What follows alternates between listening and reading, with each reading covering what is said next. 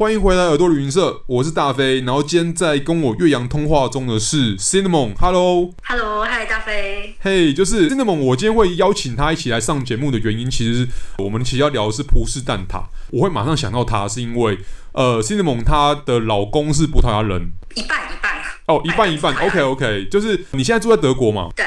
然后你们会有，例如说一年之中，如果是在疫情前的话，是会固定回葡萄牙里斯本那边？有有假，然后就是有 occasion 的时候回去。我目前去过四次。OK，就是也不完全是里斯本，可可能还有就是老公的那个家乡这样子。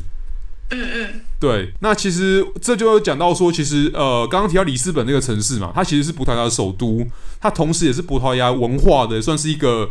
超大型的扩音喇叭的感觉，就是把文化散出去的感觉。那我自己本身就是因为在里斯本吃了那边当地的蛋挞，即使澳门的葡式蛋挞在亚洲非常有名，然后在台湾也非常多朋友喜欢，但是我吃过里斯本的之后，就真的再也回不去了。我非常能够理解你的心情。对啊，因为其实。真的，我觉得差别是在内馅呢。葡萄牙的吃起来才是卡士达酱哦，那个澳门的是吃起来像甜的蒸蛋。可能因为你知道台湾就是肯德基买了那个版权之后，可能他们又有自己做改良，所以你到现在吃起来，我我感觉上其实。呃，肯德基的那个里面的馅料也是慢慢慢慢可能没有原本澳门的样子了。那但我觉得无论如何，无论是吃台式的、台湾的葡式啊，或去澳门吃，甚至要呃再跟里斯本比起来的话，我还是觉得里斯本贝伦区的那个实在是太厉害了。对啊，毕竟它是创始店。对啊，就是贝伦区本身的那个代表色好像是白色跟蓝色，我觉得就是应该改成那个蛋挞颜色。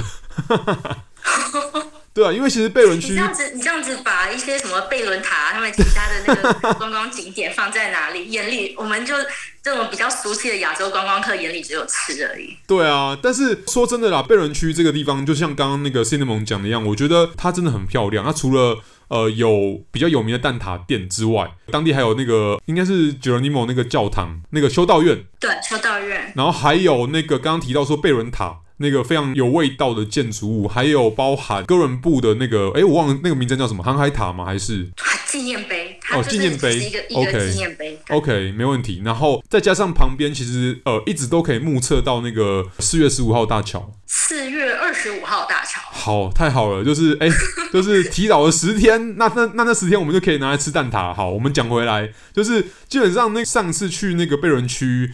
呃，吃到那一家很有名的蛋挞店的蛋挞的时候，其实是我我起一大早，然后从其他区搭地铁过去，就是起一大早，原因是因为我知道一定会排队哦，那个大排长龙真的是相当夸张。它本身其实是一个，你是嗯，是旺季的时候去吗？因为。我去的时候，我第一次去的时候，虽然就是它排很多人，但是因为你知道它的内用区非常大，嘿，所以你不用等很久就可以排得到位置。我记得，对，它内用区是的确是很大，但它其实说真的啦，因为我去的时间点刚好是在九月、十月的时候，所以可能还算是旺季，哦，算是旅游旺季之一。对，没错，所以才会说，哎，其实我把它当早餐店在吃，吃完之后我去呃周围逛逛啊，然后再经过的时候，我觉得啊，果然。早点去是对的。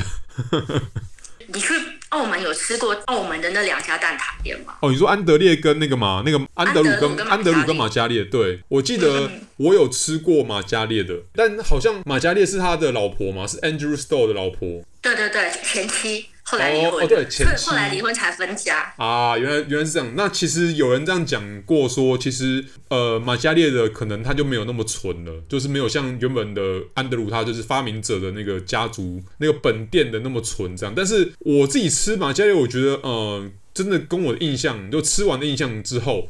跟现在肯德基的差不多。对啊，因为为毕竟台湾那个肯德基的配方就是马嘉烈，一九九八年卖给肯德基的。对啊，我不知道哎、因为我小时候就是在蛋挞最红最红，就是那一波风潮的时候，我记得可能我小时候印象是，呃，蛋挞非常非常好吃，然后非常非常美味。但是我觉得现在台湾的肯德基这边，呃，我我不知道是什么原因啊，反正就是有。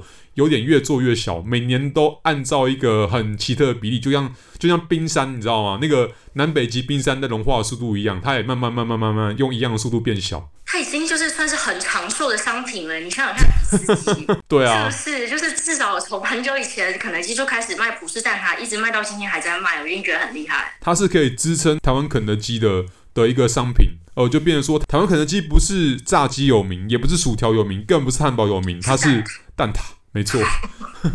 好像而且就是蛋挞这种就高热量的甜点，就是不管怎么样都还是很好吃，因为就是你知道有有很多糖，有很多油。对，没错。对对。对啊，那说到糖跟油跟呃满满的幸福，就吃完之后满满幸福，我觉得可以请那个 Cinnamon 来介绍一下真正的葡萄牙蛋挞。它本身它的哎，它发音是叫做 Pastel de Nata 吗？Pastel de Nata。OK，就是葡萄牙文的 Nata 是是鲜奶油的意思吗？对，其实我们都叫蛋挞，但是葡萄牙文里面的蛋挞它是就是不是蛋为主体，Nata 其实是 cream，但是。妙的是，就是葡萄牙的蛋挞里面也没有加鲜奶油，它其实是用牛奶。OK，它会叫 Nata，它会叫鲜奶油，是因为它吃起来很像加鲜奶油的感觉吗？对，我觉得应该是。Oh. 而且其实它它的做法整个就是跟卡士达酱差不多。哦，oh, 就是如果你有对烘焙有兴趣，或是常常吃很多甜点，其实吃起来它就是，然后英文也是就叫 cream tart。哦，oh, 对，它就是一个塔里面包牛奶。蛋黄，嗯，然后外加一些呃，就是一点点的面粉，嗯，让它就是会凝固，嗯、然后还有柠檬皮跟肉桂。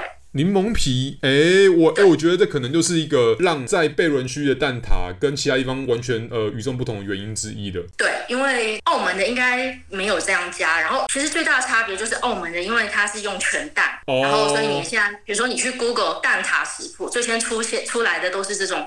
呃，澳门改良过的，加了全蛋，蛋白就吃起来就会跟你只有纯粹加蛋黄口感会不一样。对我来说，其实澳门的蛋挞也很好吃，但是吃起来就是很像甜的蒸蛋。那你你当时你在吃的时候啊，你跟你老公一起去澳门吃，那他的感觉怎么样？就是哎，身为一个葡萄牙有葡萄牙血统的人，他在吃澳门改良后的蛋挞。我们那时候就是好很期待去澳门吃蛋挞，因为他那时候也是就是第一次去澳门，因为澳门是葡萄牙很有名的殖民地，又在东方。那你知道，就是澳门的街道啊，真的就像一个葡萄牙的小镇一样，而且又在海边，你知道，就是有那种。海水飘过来那种咸香味，他就整的觉得好像回到葡萄牙。但是吃了一口蛋挞之后，他就说这不是蛋挞。对，因为就是虽然外观看起来差不多，但是内馅不一样，基本上只差一个原料，然后吃起来就完全不一样。就对，感觉像是两个不同的商品。里斯本的蛋挞跟澳门的蛋挞，我觉得真的有细微的差别啦。而且也像你讲的一样，其实。呃，本身里斯本的蛋挞，它它就不是改良过后嘛，它是原它原本就是一个历史性的产物，它是在就是我们刚刚有提到那个旁边那间修道院，葡萄牙政府曾经有一度要关闭那修道院的原因，所以才做出这蛋挞的嘛。对，它其实它的历史背景是，你知道，就是欧洲历史上，呃，其实修道院啊，还有教会这种组织，他们都掌握了很大的权力，所以时不时就会有革命，然后就会有。政府就觉得哦，你们修道院或是你们教会的权力太大了，那最好给我全部关闭。对那刚好一八三四年的时候，葡萄牙政府就是勒令关闭全国的修道院。但是修道院他们为了存活，他们就就还是可能自己偷偷在地下营业。那他们没有钱嘛，那就是你知道修道院里面的那个修士啊，什么修女，他们都很会就是做甜点。哦，然后他们就他们偷偷把他们的一个古老配方就寄放在隔壁，就是现在贝伦蛋挞的这个店址。它以前是一家炼糖厂，然后还有一个小杂货店。他们本来是把就是这个蛋挞就放在杂货店寄卖，可能跟老板套好说啊，我们假装是你们店卖的，然后你把钱给我。哦，结果对，结果这个蛋挞就是声名远播，想不到生意很好。然后越做越大，然后就是三年之后，这一家小杂货店就变成专门卖蛋挞的店。我没有记错，我上次去的时候，他那个其实菜单其实不只是蛋挞，他还有他甚至连萨摩萨都有在卖。对，他不像他不像台湾有一些百年老店，真的就是只卖一样东西。他其实菜单蛮大，然后你可以吃咖，你就是可以点各种咖啡啊。对对对。然后好像酒也有，然后也有咸的，还有各种其他的甜点。他对我他对我来讲，真的，你进去之后，真的你要。跟我讲他是早餐店也没有问题，因为你知道他连里面的那个呃怎么讲啊，店内的那个气氛都像早餐店。早餐可以一直吃到下午茶，吃到宵夜。对对对对，它比较像是哎、欸，就很妙哦，你知道它比较像是他们远东殖民地澳门隔壁的香港的茶餐厅。餐厅，但没有啥，它没有，它没有咸食啦。对啦，这边要讲一下，它没有咸食，它都是甜的，基本上都是甜的跟炸的跟糕饼类的。但是有哎、欸，它有它有咸的小点心哦，但是它没有大菜，对不对？它没有那种主餐嘛？没有没有没有，对对啊对对对对，一道一道菜。菜，但是就是会有咸，但是都是小，对，有点像丁香的概念。对啊，对啊，对啊，就是它还是一个综合性的一个餐点店，但还是以糕饼跟刚刚提到蛋挞为主啦，这样子。嗯，你可以很明显发现说，它其实呃，就是。因为它的成名而让整个里斯本就变成它一个特产了。那甚至之后，例如说像我自己啊，后来有去其他里斯本的其他地方、其他区，也有吃到蛋挞。但我必须这样讲，以身试了那么多塔的结果是，还是那家店最好吃。我我也我也是归咎出这样的结论，因为你知道，就是 我老公他们家，就他说我婆婆还有就是我老公的外婆，他们家是算是在里斯本的郊区的一个小镇。嗯哼，因为你知道，虽然说距离没有很远，那对他们来说进里斯本就是进市区。对。然后，所以他们都是在他们小镇上一间很古色古香的面包烘焙坊买蛋挞。嗯。然后那家已经很好吃了，因为我后来有去查，那家是一九一八年就开。嗯。然后，所以我前面我好像是到第三次去葡萄牙，我才去贝伦蛋挞。前两次就是都吃，就是镇上的老店，都已经觉得很好吃。因为当时就想说，哎呀，这个这么那么多观光客去，名气那么大，说不定就是没有那么好吃，可能是骗观光客的。对 而且就是我认识这些葡萄牙人，他们也没有特别推崇说，哦，一定要去吃里斯本的贝伦蛋挞。嗯，然后所以我是。第三次去的时候，我有一天就是自己就是走观光客行程，因为那次我老公刚好是在里斯本出差，嗯，然后我就一个人逛，我就想说哦，既然都到这边了，我就去一下。我在店里内用点了两个蛋挞，嗯，觉得哇靠，惊为天人，真的不愧就是因为我有别的朋友，他们去过里斯本，然后就是狂推。贝伦蛋挞，嗯，然后我在店里吃完了两个之后，我马上出去的时候，我就是又排外卖去，又买了六个带回家。没错，跟我当时做的是一模一样，而且我还买了，我一次买了十二个。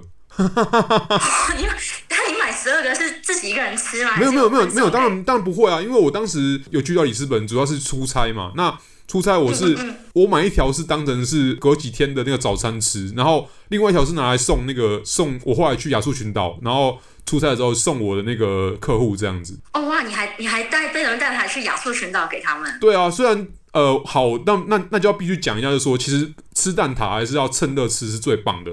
但我觉得，因为外面的酥皮会软掉。真的，扣掉酥皮这个不讲，其实内其实内馅不会有太多影响啦，因为毕竟它其实是一个含水量比较少的东西，所以才会说，哎、欸，其实带到亚速群岛的时候，除了那个酥皮稍微软一点，其实我觉得其他部分。还可以接受，还是美味的。嗯，嗯，你可以其实可以回烤一下。因为当然你知道，就是身为一个出差出差狗，就是那个器材没有那么多啦，对啊，就是能在你知道能在这种呃外岛还可以吃到那个贝伦蛋挞，我觉得就是一件蛮幸福的事情的。虽然亚洲群岛蛮厉你蛮厉害的，对啊，就是你又不是送什么台湾名产，你要想说他们到底喜不喜欢？我觉得葡萄牙人应该没有人不喜欢吃蛋挞的。尤其是贝伦区的蛋挞这样子，嗯嗯，其实呃，这还可以额外再讲，就是关于亚述群岛有其他更好吃的东西，但我觉得光是这一点送到外岛去就已经让他们敏感五内了啦，所以我觉得，哎、欸，还好 我那一次出差算是蛮顺利的，我不知道是不是因为这个原因，但是我觉得，哎、欸，其实我觉得，其实我觉得蛋挞这件事情本身就是一个葡萄牙人的算是公约数吧，所以我说我觉得它的美味程度。可以让亚洲这边即使是吃到的是一个改良版，但还是大家很受欢迎，我觉得也是一点都不意外的。嗯，对啊，而且这个感觉就好像你去马祖出差，然后你带个不二家的蛋黄酥，让人家觉得把把你当成神一样看。真不用讲说去马祖啦，不用到那么远，你知道吗？你你光是你可能到台东去什么部落啊，去看个什么朋友之类的啊，你带一个不二家，搞不好他一吃哇，惊为天人，但是一样有那个同样的效果，我觉得。嗯，对啊，我们虽然说刚刚有讲到说，即使在其他地方吃到，即使是在葡萄牙国内吃到蛋挞，但可能没有贝伦区的那么好吃，但是总会有比较接近你心目中比较接近它的分数的那个店。那你有没有任何你你这边的口袋名单可以分享的？我就是去吃过很多家，但是我觉得贝伦蛋挞最特别是它那个皮，因为我不知道你记不记得它的皮就是是比较酥脆，然后一圈一圈的，对，跟就是其对其他家就是比较一般的那种酥皮，就是跟那种你知道那个牛排店那个酥皮浓汤上面的酥皮差不多，哦、就是一般的千层酥皮。我觉得它的酥皮，但是贝伦蛋挞，嗯、对，贝伦他卖的它就是比较厚，然后所以会比较脆。我觉得它的对它，我觉得就是它比较脆，它的脆度、它的厚度是像杏仁片那样子，哎，对对，快要快要到到那个样子了。对，所以我觉得它的特别就是除了内馅，因为内馅其实大家原料差不多，做出来不会差到太多。嗯、而且其实葡萄牙就即便是贝伦蛋挞，我觉得还是对我来说偏甜。嗯，因为葡萄牙人其实吃很甜。嗯、你看他们就是点了一颗蛋挞，上面还他会给你肉桂粉跟糖粉。对，像我通常我都是只加肉桂粉，糖粉我就不加了，因为那个内馅对我来说已经很甜了。我是两个都不会加，我觉，我觉得光是原味这样吃就就有够甜的了。对啊，对啊，但是葡萄牙就我觉得整个欧洲都是啊，他们的甜点都是非常的甜。但比起美国还是好一点，但是对我们那种少糖少油、健康生活的台湾人来说，对啊，真的，你看我们我们常常会笑说什么台南人都吃很甜，我跟你讲，台南人哦，在欧洲很多地方人的那个面前哦，真的是没办法去抬起头来，就是。在糖的这条路上面没有办法走那么远，你知道吗？那台南已经算是台湾代表了。没错。对啊，所以所以我觉得应该这样讲啊，就是我会希望说疫情之后有没有，如果还有机会去一趟葡萄牙的里斯本的话，我觉得我会因为蛋挞而回去。必去啊！真的真的，其实里斯本是一个我一直在。不停的跟我朋友灌输说，你要去里斯本啊！如果你之前没有去过的话，你去里斯本比起看 Google Map，比起拿地图，你要拿的是那个等高线的那个图会比较准确一点，因为它的呃，你地 地图上地图上面看起来是，你知道隔一条街，那其实搞不好是可能几十公尺啊，那个那个那个高度就差很多了这样子，所以我会我会需要，所以需要吃蛋挞补充体力，没错。办法爬坡上去，就多吃一点马介休，多吃一点蛋挞，然后有没有？然后多多吃他们当地的那种海产啊，跟。呃，很好吃的其他的葡式料理跟葡菜，那个那个真的会让我呃，就是有朝一日我在疫情之后专程飞个老远，飞呃台湾到欧洲可能是最远的国家的距离，就是还要再转一次机，然后特别跑去里斯本这样子。对，因为我听很多朋友都觉得，就是葡萄牙真的是欧洲的台湾，因为东西好吃，然后天气好，人就很善良，而且煮煮菜还会用红葱头哦，各位。